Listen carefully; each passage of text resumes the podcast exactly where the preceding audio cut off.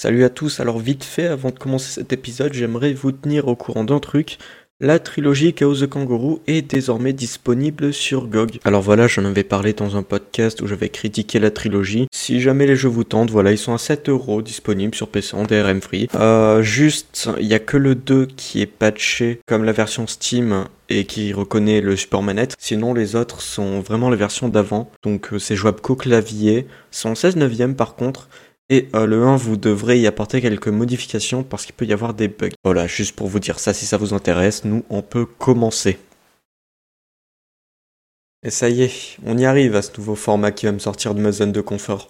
Média, c'est une occasion pour moi de sortir un peu du jeu vidéo, mais pas trop, tout simplement parce qu'on va parler de diverses créations autour du 10e art. Vous le savez déjà sûrement, mais quand univers plaît, on peut y ajouter des compléments, que ce soit manga, comics, romans, séries animées et autres, ou alors l'analyser via des rétrospectives ou des histoires de création de telle ou telle mascotte. Euh, je sais pas si vous connaissez faire d'édition. Et c'est de ça qu'on parlera dans Média, en attaquant le tout par en gros morceaux, Sonic. Je pense pas avoir besoin de vous ressortir la success story du hérisson, du moins dans la première moitié des années 90. Forcément que ça allait engranger des créations, à commencer par des séries animées claquées, hein. Sonic va vous parler, tout ça, mais aussi par des comics, ce qui a donné droit, après plusieurs essais vraiment pas fameux, au comics Sonic de Archie, réputé pour être un foutoir monstre pour lequel on a beaucoup de sympathie. Mais on va pas parler de ces livres-là, plutôt de la série qui a suivi, et plus précisément de sa traduction française de Mana Books. On est donc parti pour une petite rétrospective de la dernière série de comics Sonic en date dans l'Hexagone. Le tout pour 4 tomes, chacun correspondant à un arc comprenant 4 chapitres pour environ 600 pages de lecture au total. Des livres que j'apprécie personnellement beaucoup et dont j'avais pas mal envie de vous parler, là encore depuis un moment. Bon alors c'est sympa tout ça, mais il sort d'où ce comics? Eh bien il fut annoncé en juillet 2017, peu après l'annulation de celui d'Archie après 15 ans de bons et loyaux services, en profitant pour embaucher des membres du staff de ce dernier comme Ian Flynn qui revient en tant que scénariste. Cette fois-ci, fini les histoires de multivers avec ces scénarios qui n'ont pas grand rapport avec les jeux Sonic, le nouveau comic se basera sur les jeux les plus récents de la mascotte, le tout premier tome se déroulant après les événements de Sonic Forces. On retrouvera donc des personnages comme les Wisp et on mentionnera souvent la résistance dès le début, tout en créant des personnages pour l'occasion à l'image de Tangle le lémurien. Il est également annoncé que Sega seront plus impliqués dans la création du comics,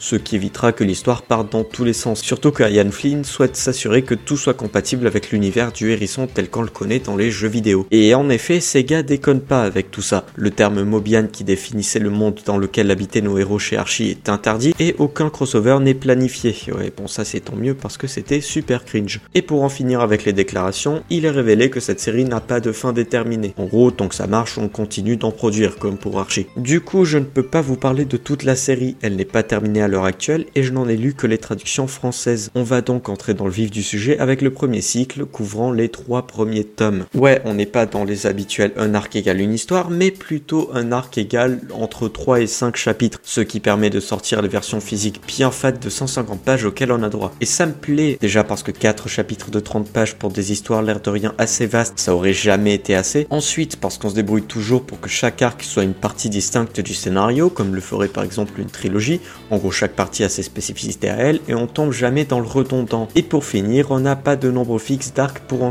Le premier en prend 3, le second 4, etc. Bref, ce premier arc se déroule après Sonic Forces, comme je le disais avant, alors qu'une nouvelle menace vient peser sur la résistance, tandis qu'Eggman a disparu depuis un bon moment. On retrouve donc Sonic qui va chercher à connaître la source des ennuis, ce que tout le premier arc va être. Et comme début, c'est pas super dingue. Alors on retrouve des personnages qui font plaisir à voir, les combats sont classe, mais sur les 4 chapitres, la structure est exactement la même. Sonic arrive, il y a des méchants, puis un ou plusieurs personnages arrivent pour l'assister, la menace est nettoyée, Sonic part pour se rendre dans une autre zone. Et petit plan sur un méchant entièrement masqué qui s'énerve en prime. C'est vraiment pas ouf comme structure, mais ça se lit quand même sans déplaisir, à condition qu'on soit attaché à la mascotte. On a un petit peu de fanservice, parfois un peu gratuit, mais très efficace. Le rendu graphique est vraiment bien soigné, sérieusement c'est super propre, et les quelques doses d'humour sont les bienvenues. Mais au-delà du premier arc, ce qui me plaît le plus dans cette histoire, c'est qu'elle joue vraiment avec nos attentes. Le cliffhanger de fin de cette première partie, on le sent venir à des kilomètres depuis le premier chapitre. Et pourtant, c'est tellement tout sauf ce à quoi on s'attend.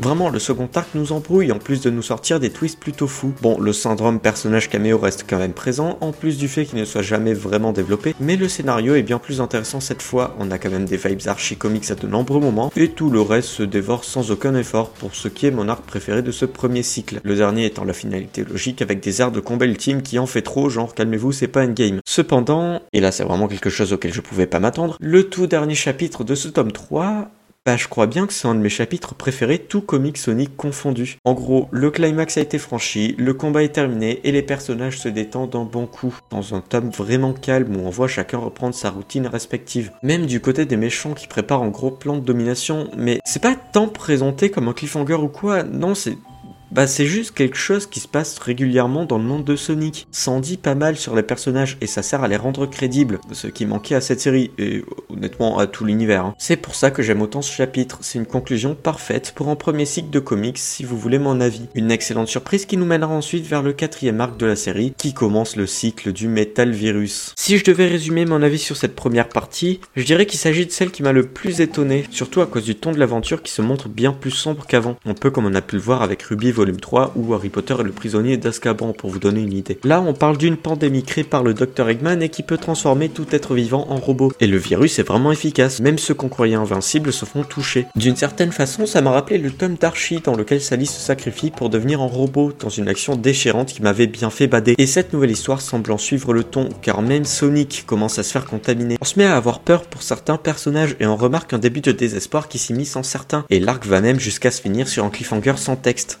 aussi calme que désespérant et cruel. Ouais, on n'est clairement pas sur le combat gentil de Ruff et Tumble du premier cycle. Mais je crois que le pire dans cette histoire, c'est que la traduction Manabooks s'arrête là. Il n'y a pas eu de tome 5 et c'est apparemment pas prévu par l'éditeur. Je leur avais moi-même posé la question à MP. Pourtant, c'est une question de qualité et les ventes semblaient avoir bien suivi.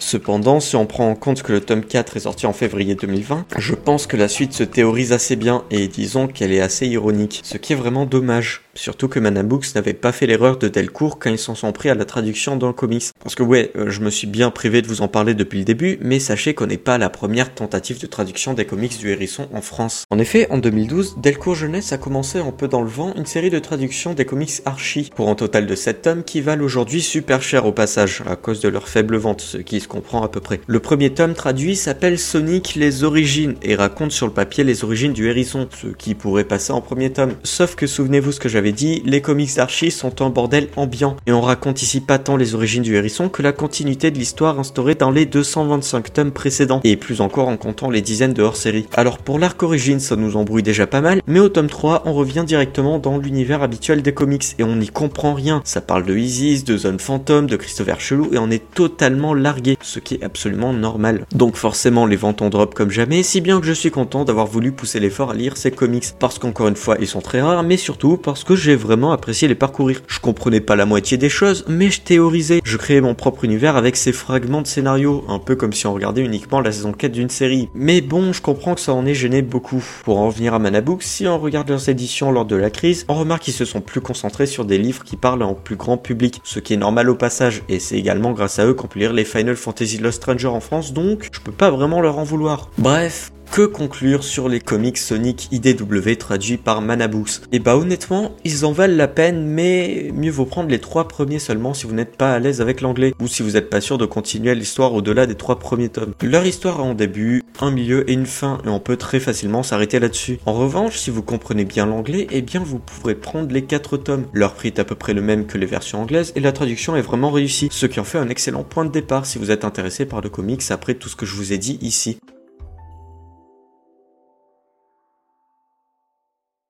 J'espère de mon côté que cette petite rétrospective vous a plu et de façon générale l'arrivée de ce nouveau format. Donc vous pouvez suivre l'émission sur mon contenu vous plaît, peu importe la plateforme sur laquelle vous l'écoutez, même YouTube, eh oui. Et j'ai même un Discord. Ouais, on n'arrête pas le progrès, les liens sont trouvables un peu partout dans la description. Allez, merci d'avoir écouté jusqu'au bout. On se retrouve très bientôt pour un prochain épisode plus sérieux business. Voilà, hein, euh, préparez-vous. Allez, salut.